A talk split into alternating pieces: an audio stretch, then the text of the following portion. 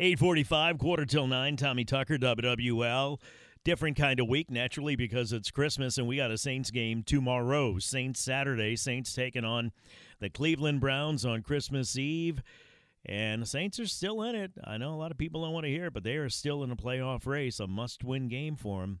So make sure you turn on WWL first up, first take with Steve Geller and Jeff Nowak. You can check in from your tailgate party, 10 o'clock, Bud Light countdown to kickoff. The first quarterback to lead the Saints to the playoffs, Bobby Hebert, Saints insider Christian Garic, and NFL and college football analyst Mike Detillier. You can listen for all pro analysis of the big game. Then kick off high noon with Deuce and Hoss. Turn down your TV and sync up the home team. And after the game, you can sound off on the point after with the Cajun Cannon till 6 p.m. right when the company starts coming over. That's on the Community Coffee Saints Radio Network, WWL, and the free Odyssey app. Deuce McAllister joins us now. Good morning, Deuce. How you doing? Doing good, Mr. Tommy. How you doing? I am well. Thanks for taking the time. You know, I enjoyed talking to you.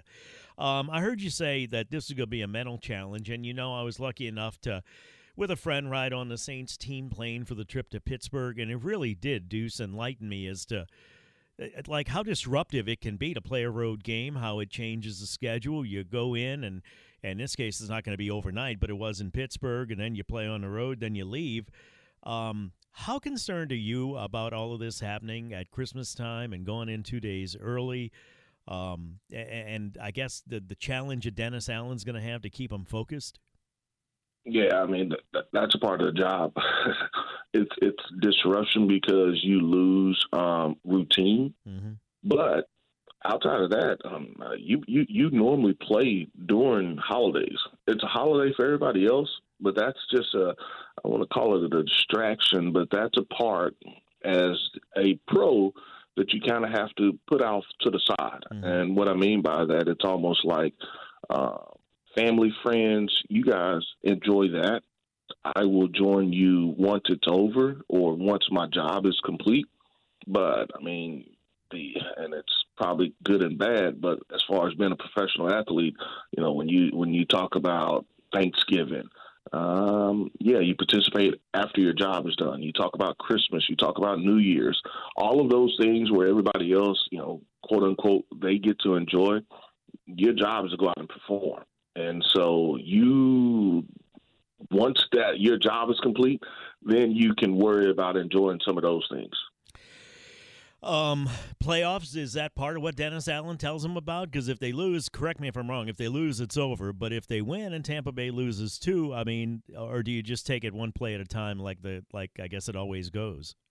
Yeah, I think you have to take it one play at a time. Uh, you know, and, and Tampa, they have to lose. They can win this next game, but they just have to lose one of two uh, two, two or three. I mean, they three, have to yeah. lose two or three. Yeah, they have to lose two or three. So, I mean, of course, having three games left, they can win against Arizona, and you lose the next two is what the Saints would need them to do. But the the, the Saints have to worry about themselves. Right. I mean, because if they lose themselves, then you know, pretty pretty much I don't know if it's mathematically you're out of it, but it's pretty close. So uh, for those guys in playoffs, he's he's not even mentioning anything like that. He's just telling them, "Hey, look, you know, we have to take care of our business. If we don't take care of our business, then nothing else matters." When when you play in games that are like this one's supposed to be with high gusty winds and snow or whatever it is, is the wind the main thing here that's gonna gonna affect somebody's performance? Uh, winning mental uh, fortitude. Uh, how focused can you be? How how focused can you not allow the elements to affect you going out and playing? Uh, the wind will play a factor in uh, field goal, punting, field position. Uh, just because when I have it to my back, you know you have an opportunity to kind of do some of those things, and when you don't, you probably will go a little bit more, be a lot more conservative as far as the run game is concerned, and different things of that nature. And so, it's definitely going to play a factor, and it will you know uh, be interesting to see how they kind of use that to, to their advantages when they can. What do you think they're going to have to do to beat the Browns? Well, you got to take care of the football you got to take care of the football, and then you've got to run the football. I mean that that that's what this game is going to be be about. Can you take care of the football, and can you run the football? I mean, because when you're dealing with the type of elements that uh, we'll be dealing with on Saturday, it, it, it's not an easy task. It's one that they got to go out and do, but it's not. It will not be an easy task, and we know that Uh, they're capable of doing it, but it, it, it's going to be a tough. It's going to be a tough assignment. Who do you think we'll be talking about on on Monday uh, after the game, or Sunday after the game's over, or Saturday evening, whatever? You get the point. Yeah, one, one, one of those days. I mean, all, all three. We'll just Yeah. go with all three. There you go. Uh, ho- hopefully, how we were able to lean on Alvin Kamara and Taysom Hill and the offensive line, regardless of who was in there, they were dominant. I think that that that hopefully will be the case. I mean, because that that's what it's going to have to be. Uh, from a defensive performance, we were able to slow down their offense, and we were able to cause at least three turnovers. As a player, you remember the coldest game you played in? Very well. What was it?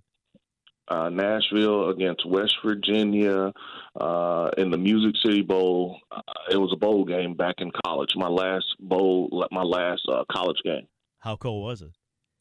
Uh, I don't know the exact temperature, but I can tell you one thing: West Virginia felt like that they were in uh, they were they were out for a summer walk, or at least you know that's how they acted. And uh, we you could tell which team was happy to be there and which team was not. And so, uh, NFL wise, it was probably uh, in a championship game back in uh, 06. Uh, that was probably the coldest that I have In ever Chicago? ever.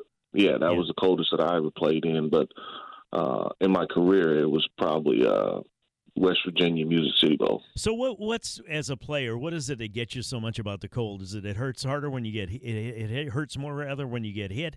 It's harder to stay loose. What? No, um, it's it's hard to stay loose. It's harder to stay loose just because you don't have the the warmth. But the, the worst part is just standing around. Mm-hmm. When you're out there playing, you're you're fine because you're moving. But when you're just standing around, you you feel everything. And so, uh, you know, the technology's gotten a lot better uh, as far as you know some of the things that they have on the sideline. But it's it's when you're standing around and you're not involved. That's that's the worst part. You think Saints win on Sunday? Uh, yeah, to Sunday tomorrow. You think the Saints win tomorrow? Yeah, I think I think they they're able to take care of the business. I mean, like I said, it won't be easy, but I think they're able to take care of the business. I hope so. I'll be listening for you tomorrow, Deuce. Wear your long drawers. no doubt about it. Thank man. you. Thank you. All right, Deuce. Merry Christmas too to you, by the way. Eight fifty three. He was going to say it. I know. Merry Christmas. We cut him off. Eight fifty three, seven till nine. I think the Saints win tomorrow too, and I'm still I'm still hanging on that playoff hope. I'm not letting it go. Back in a flash. WWL. Let's take a look at traffic. From the Acadian Windows and Siding WWL Traffic Center, I'm Courtney P. Good morning. Bonnet Carré Spillway, no delays to report in either direction. I 10 East Kenner to downtown New Orleans, about a 14 minute commute. I 10 West New Orleans East to downtown is delay free. Downtown elevated and the flyover running at speed. Crescent City connection wide open in both directions. Huey P. Long in the Causeway, no delays there. I 55 and I 12 are free and clear. Traffic is brought to you by Bayou Black Electric. Baseball season is heating up. Odyssey has you covered with the most entertaining coverage of your team. Stay locked in and in the know with the local voices you trust as they bring you unfiltered takes, recap games, react to the latest team news, and talk to callers. Listen to your favorite shows for free on the Odyssey app, Odyssey.com, your smart speaker, or in the car with Android Auto or Apple CarPlay.